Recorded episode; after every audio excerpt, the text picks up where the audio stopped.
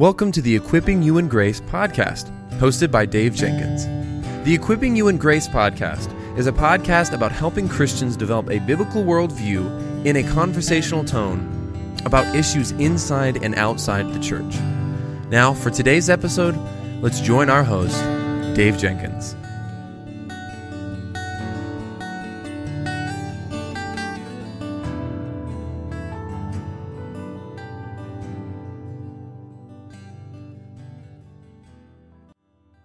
Back to the Equipping You in Grace podcast. My name is Dave, and I'm the host for this podcast. And with me today, I have my friend Brian Hedges. Brian, welcome to the show. Thank you, Dave. Yeah. Glad to be back. Yeah, it's great to have you. Can you just catch us up on what's been happening in your life, marriage, ministry, and uh, what writing projects you're working on, those types of things? Well, Dave, as you know, the world shut down about six weeks ago. so my uh, my life has been mostly focused on um, shepherding Redeemer Church, where I pastor, and uh, trying to get us through this pandemic. So that's meant a lot of preaching. We actually increased uh, the preaching output for the church so that we're able to offer midweek services while people were out of small groups. So I've been preaching twice a week. Also involved in more Zoom meetings than I uh, care to be.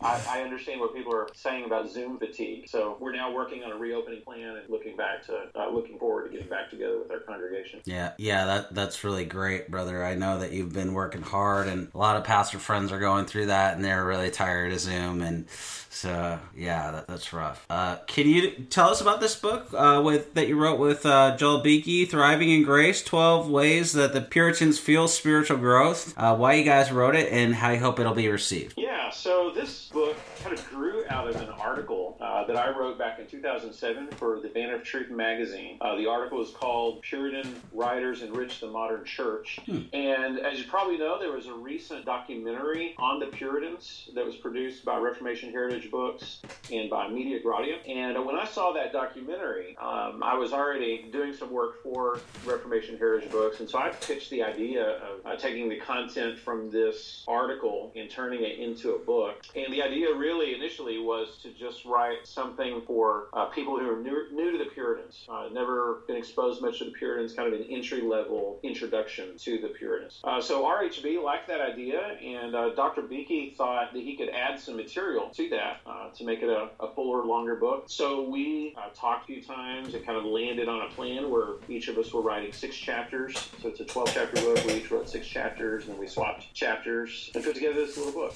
And also, the idea was to release this with the Puritan Conference that was supposed to be happening this summer at Grace Community Church. Uh, that conference has now been moved to October of 2022. So the book is re- releasing now, and then I think they'll still have that book available when that conference comes around here in a year and a half. Uh, but that was the idea for the book, so we're excited to have it out now. So you'll be coming uh, over here to California. Oh, I doubt that I will be there for the conference. Oh. Um, Dr. Beeke will be there, and you know, Oh. there's, they have a great lineup of speakers, but nobody knows who Brian Hedges is. So. Oh, that's not true, Brian. Come on now. well, not as a conference speaker. Uh, oh yeah, yeah. But you can come and you can come over here. I'm only an hour away, so you know we could actually meet in person. Well, California is a long way from Indiana. It is. It's true. it is. Which is why I don't really go to the East Coast. So Right. I understand. I get it. Well, yeah, I'm Midwest, but it's it's a long way. So It is. It is. Um, how did the Puritan view of the scriptures affect how, how they saw the Christian life and teach it? Uh, well, the Puritans, as you know, view the scriptures as the authoritative, inspired, inerrant Word of God. Uh, so the scriptures believe that when, uh, or the Puritans believe rather, that when the scriptures speak, uh, that God speaks. And uh, so that governed everything for the Puritans in the way they thought about life and ministry. And they really focused on both uh, the importance of reading scripture, and especially um, as families and individuals reading the Word of God, and on teaching scripture. And so when you read the Puritans, uh, they're just full of scripture. I love the, the statement of Charles Spurgeon about John Bunyan, who was kind of a Puritan uh, figure. He was Baptist, but he was in that Puritan age. And uh, Spurgeon said of Bunyan that if you prick him anywhere, he, he bleeds Bible uh, because when you read Bunyan, he's just full of, so full of scripture. And uh, I think that's true of most of the Puritans. Yeah, you can't you can't read. I mean, you can't read them and not be amazed by their knowledge of and, and their use of argumentation from Scripture. Um, it's it's Right. amazing. It's amazing. Yeah. How, how does the Puritan teaching on the full range of the person, work, and offices of Christ help Christians today? Well, it's one of the things I love about the Puritans is that they were so Christ-centered. Um, the Puritans loved uh, the person of the Lord Jesus Christ, and they wrote about him often. Uh, one of my favorite examples of this is Isaac Ambrose, who wrote a book called "Looking Unto Jesus," and uh, Ambrose called "Looking Unto Jesus" the duty of duties. Uh, it was it was the one thing that we especially need to do is look to Christ, and it's a lengthy book that, that looks at all different aspects of the work of Christ. It really does so in a devotional way. And uh, the Puritans, I think, were just masters of this, of, of taking a rich theological truth, such as uh, the person of Christ, the work and the offices of Christ as our prophet, priest, and king, and then showing how those doctrines intersect with Christian life. And uh, one of the best examples is William Bridge. Um, as you know, Dave, I just recently edited a book by William Bridge on the priestly work of Christ called Comfort and Holiness from Christ's Priestly Work. And that's based on four sermons by William Bridge where he looks at four different aspects of Christ's priestly ministry. And in each one of those sermons, he shows that it's Christ's work as priest that especially leads to both our comfort as believers and our holiness as believers. And uh, I think those sermons are just a fine example of how the Puritans would devotionally, pastorally talk about the work of Christ and apply it to our lives. Uh, Bridge Bridge said this is kind of a paraphrase, but he essentially said that Christ's priesthood is the storehouse of all of our comfort and our holiness as believers. And uh, so it's it's it's great material. Yeah, that's that's awesome. That's that's a really really helpful answer. How, how does the teaching of Robert Bolton on Christian liberty help Christians understand the privileges of being a child of God? Yeah, that's a great question. Um, Robert Bolton wrote this great book called The True Bounds of Christian Freedom that's been republished by Banner of Truth. It's in their Puritan paperback series, uh, which, by the way, I would just recommend to listeners if you're wanting to dig into the Puritans. Um, the series, The Puritan Paperbacks from Banner of Truth, is excellent. And then Reformation Heritage Books series, uh, Puritan Treasures for Today, um, also excellent. So, so you, you can get kind of entry level Puritan books uh, from those two publishers. And uh, Robert Bolton, in The True Bounds of Christian Freedom, um, outlines the positive aspects of Christian liberty uh, by showing that we are freed not only from negative consequences of our sin, but also given positive privileges. Uh, so, for example, he lists seven of these. I'll just read these off to you. He says that we are freed from a state of wrath and bondage into a state of mercy and favor. We are freed from a state of condemnation and brought to a state of justification. Freed from a state of enmity and brought into a state of friendship. Uh, freed from a state of death and brought to a state of life. Freed from sin and brought into service. Freed from bondage and brought into sonship and liberty. And then freed from death and hell and brought to life and glory. So you can just see in that outline how he essentially just outlines the privileges of a Christian that we have God's mercy, that we are justified, that we are friends of God, reconciled to Him, that we are alive, that we are now in His service, we are in His family, and we, we have the expectation of final glory. And all of this uh, springs to us uh, from God's grace and His mercy given to us in Christ. Yeah, I, I- think that this is probably one of the biggest issues right now in the church. We we think I think a lot of Christians think that I'm just gonna do whatever I want to do, and it's like, well, that's not that's not what you've been saved for, or, or even to. It's not the purpose of your salvation. So you know, we we have we have liberty, but only to do. Uh, some people think, well, I have, I can just do whatever I want to do as, as a Christian, and it's like, well, I, I'd love for you to read Romans six. Um, I'd love for you to read Colossians three and see, oh, look, you ha- you're united to Christ by faith. That that that that was a costly thing that happened there, Yeah, and and, you, and and you've been united to the to the Savior and Lord who who created everything and, and redeemed you. So why would you ever want to just live however you'd want to live and do whatever you'd want to do? Um, and yeah,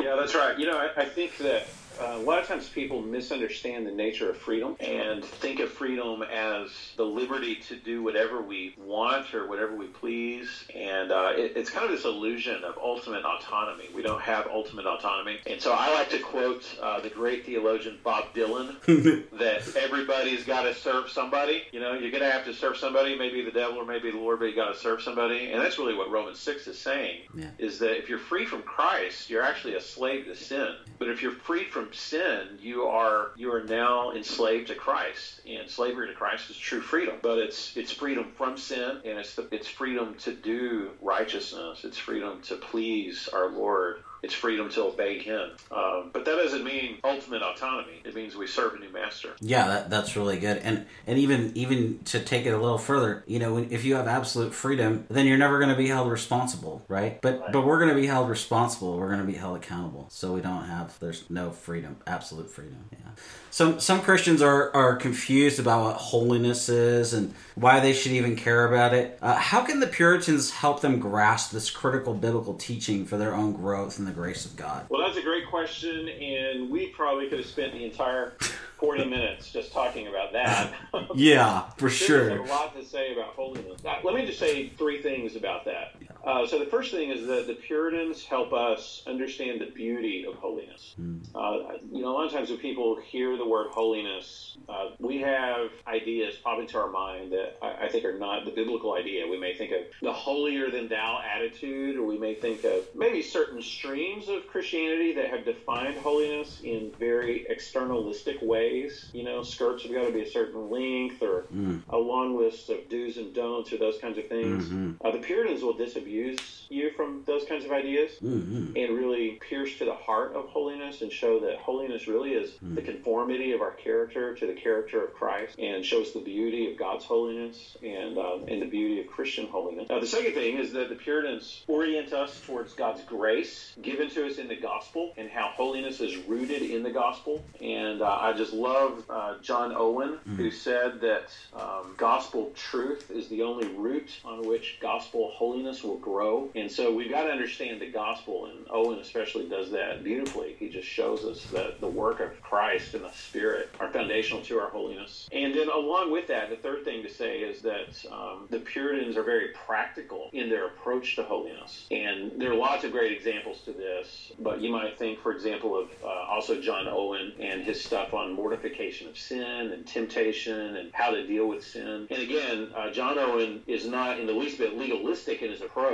He, he's not pointing us to the law, yeah. but he is pointing us to Christ, into the death of Christ and the power of Christ's Spirit and communion with Christ, and how it is only through our union with Him and, um, and through the power of His Spirit that we can grow in holiness. There's so much to say about the Puritans on this topic, and uh, almost any book you read from the Puritans is going to somehow get you to holiness because uh, they weren't just theologians, right? They were pastors, and, uh, and and they were giving us doctrine for the sake of life, for the sake of Christian living. That's really, really, really good. Uh, one thing you mentioned, Owen, I, I'm always been impressed by this, and it's kind of made a big impact on me. Is he he makes you feel the weightiness of a thing, the weightiness yeah. of the doctrine, and then he makes you sit there and feel the weight of it, and he makes you feel your uh, indwelling sin. I think that's probably, in my estimation, um, something that is very neglected in contemporary Christianity. Would you? Would you? I think you would agree with. Uh, yeah, I mean certainly within certain streams uh, where you, you just have Christianity light, you know, uh,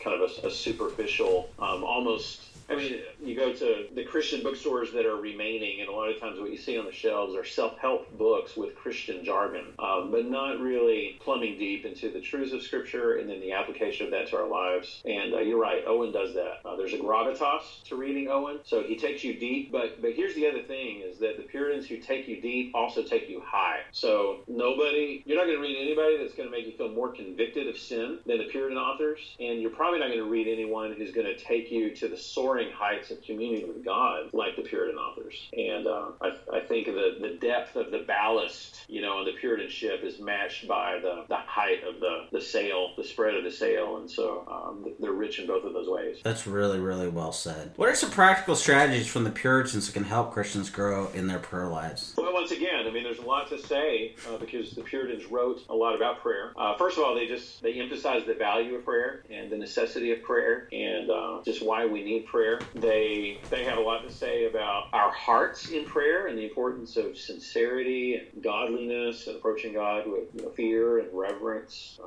so they're helpful in those aspects. Uh, the Puritans are also really good in guiding us in prayer. So uh, a great example would be Matthew Henry's book, mm-hmm. A Method for Prayer, where um, he just essentially walks the Christian through the different parts of prayer, different aspects of prayer, gives you guidance for how to pray. So so helpful. But then the Puritans. This is something I again appreciate about John Owen. Um, Owen grounds his understanding of prayer in God's nature as Trinity, especially in his book on communion with God, where he talks about communion with each person of the Trinity, the Father, the Son, and the Spirit, and how we have a distinct and unique kind of fellowship with each person uh, that correspond with what each person does for us. So the work of the Father is distinct from the work of the Son, and the work of the Spirit distinct from the work of the Son, and, and we fellowship with the Father, the Son, and the Spirit in unique ways. And I think understanding that is incredibly enriching to our prayer lives because uh, it means that we're not just praying to God in general, but we're now praying to God who is revealed as Father, Son, and Spirit. We're praying to the Father who loves us, and the Son who died for us, and the Spirit who indwells us. We're praying to the Father through the Son in the power of the Spirit. Uh, there's there's a lot of rich material there for prayer mm. and for uh, Christian devotion. So mm. Puritans are really helpful in this in this regard. Yeah, really, really well said. Really well said. You know, suffering is it's it's challenging. It's lonely. It can feel like the Lord is distant, uncaring. You know, I'm sure we could go on and on with that. Uh, how can the Puritans help the, the people of God bolster their faith and confidence in the sovereignty of God? So the the Puritans first of all, they just understand the pervasive scope of God's sovereignty, that God's providence embraces all things. Uh, there's nothing that falls outside the scope of God's sovereign will. Uh, so the, the, Puritans were about the furthest thing you could ever find from an open theist. Uh, you know, there, there are folks out there today who essentially say that when suffering happens to you, God had no hand in that. That was not a part of God's will. It was not a part of God's plan. And, you know, certainly He has compassion for you, but He couldn't do anything to stop it. He didn't know it was going to happen. Uh, nothing could be further from what the Puritans say or from what the scriptures say than that. The Puritans, on you know, in contrast to that, they emphasize that everything comes to us through the loving, wise, and good fingers of a sovereign God who is our Father. And so they emphasize the scope of God's sovereignty. They emphasize the goodness of God, so that when trials and suffering come into our lives, uh, it's never accidental. It's never haphazard. It's never random. It's always purposeful and intentional. And God is working out His good pleasure and His good purposes in our lives. And then the Puritans teach us, I think, how to respond to that um, by emphasizing the importance of submitting to God's will and trusting the goodness of God and then meditating on God's providence. Uh, so they're so helpful. And uh, there's just great books the Puritans wrote. I especially would recommend The Mystery of Providence by John Flavel. Uh, it's one of my favorite books on this topic. It's so, so helpful. Yeah, that's that's really, really well said. You know, we're, we're living in a time in history where illicit images abound and many are falling for it you know the the the bait hook line and sinker. How can the puritans help christians fight against the world of flesh and the devil? Uh, so the puritans um, write about all of these topics uh, the world of flesh and the devil and they wrote a lot about spiritual warfare. One of the best examples is william gurnall the christian in complete armor. Uh, you talk about a, a, big book. I mean that is a hefty long book. In fact i, I cannot uh, i cannot say that i've read every page um, but it's on my bucket list. I've read a lot of it and i return to it every so often and read more, and I always find it helpful. Uh, I think the Puritans help us with this in a couple of ways. Uh, they help us both defensively and offensively. Uh, so, defensively, they emphasize the importance of watchfulness and of guarding our hearts and guarding our souls, uh, recognizing the dangers of temptation, recognizing the temptations of the enemy. Um, another great book is Thomas Brooks' Precious Remedies Against Satan's Devices. Just a great classic, so good. Hmm. Uh, but the Puritans also help us on the offense, um, and especially their emphasis on the word and uh, sanctification, mortification of sin. What we're we are meant to take the offensive against our own flesh and against sin, uh, and that requires intentionality. That requires deliberation. Uh, that that requires that we're honest, that we do self-examination, and that we go on the attack and put sin to death. And uh, once again, I mean, John Owen, be killing sin, or sin will be killing you. Mm. So uh, they're so they're so helpful. Yeah, yeah. There's no set. Uh, no, there's no. They and the Puritans they weren't like formula like oh do this and do this and do this And guess what? You'll have victory uh, because every temptation, every everything that we have, it, it's tailor made in our lives. All, all, you know, Satan's temptations, they they might be different for me than than for you, Brian, and similarly for other people that are listening. And but we can take those truths and we can apply them into our lives, and that Absolutely. that's what I think they would want us to do. Yeah. How can the how can the Puritans fuel our spiritual growth with their profound spiritual and psychological insight, which often searches our souls? Well, let me answer that in this way. Uh, the reason, or I'd say at least one of the reasons why I like to read the Puritans is because the Puritans read me. Right? When I read them, I feel like I'm I feel like I'm talking to someone who understands the way my mind works, the way my heart works. It's like it's like they are dismantling my arguments, uh, my inner my inner talk, the inner dialogue. They get that, and I think that's just because they were amazing counselors. They were amazing pastors. Uh, they they knew what it was to work deeply and intentionally with people uh, and the specific problems people were dealing with. And so there's a lot of insight in the Puritans. Um, they're great counselors. Um, so in in our book, we talk about uh, four different ways the Puritans do this. They help us with contentment, and so that that chapter in the book highlights Jeremiah Burroughs, the rare jewel of Christian contentment. Uh, they they deal with discouragement. William Bridge, lifting up for the downcast. Uh, they deal with temptation. Again, John Owen um, on the temptation of sin. And then um, you know this this may be the best place for anybody to start who's never read the Puritans. John Bunyan, The Pilgrim's Progress, uh, because John Bunyan essentially gives us the Christian life in the form of an allegory. He's telling a story about this man's Christian journey, his journey from the city of destruction to the celestial city, and all the obstacles and trials and temptations that he goes through. And it's just a beautiful illustration of the Christian life that, that I think really resonates and I have found helpful, um, very helpful for my own spiritual life. Yeah, that that's really really good. I'm, I'm reading through it uh, Jeremiah Burroughs' work on contentment, and it and it's really it's fantastic. I've read it before, and it's just it's just really good. Uh, when you were talking about searching our hearts, that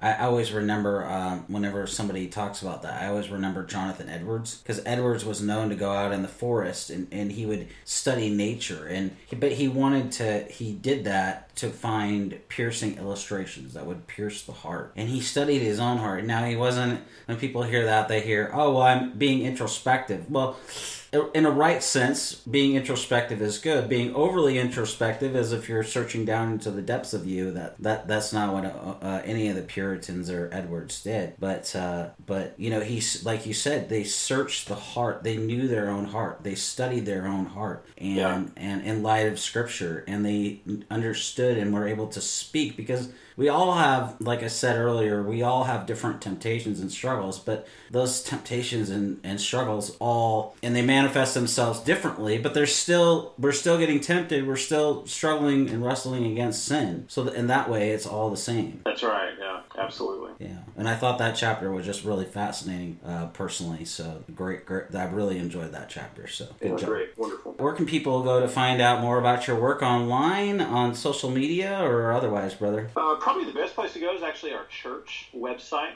It's uh, redeemer.ch.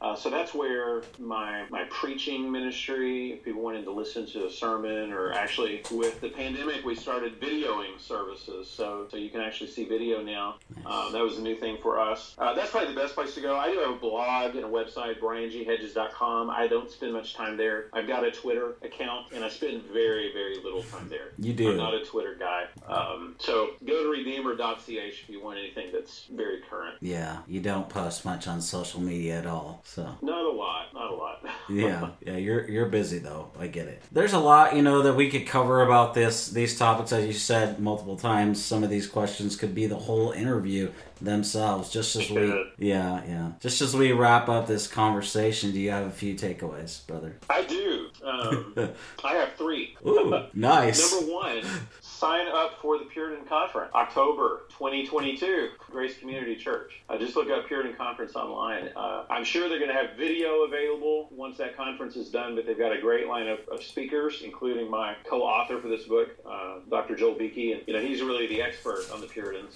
uh, much more than I am. So there's uh, there's going to be great material coming from that conference. Number two is watch the Puritan documentary that was produced by RHB and Media Gratia. That's a really great film. Uh, it's very, very well done. I've seen it a couple of times now. In fact, we showed it at our church on Reformation Sunday last year, and uh, it's it's so good, and it's a great way to get an introduction to the Puritans. And then number three, buy some Puritan books, and uh, there's great there's great books out there. So I've recommended a lot of them uh, in this interview, but read the Puritans. Uh, they're worth it, and uh, you won't regret it. Cosign on all of that. Cosign.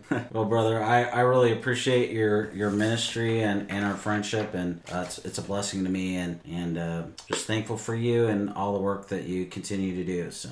Well, thank you for inviting me back on to talk about this book. So we're we're excited that it's out, and hope it'll be a blessing to people.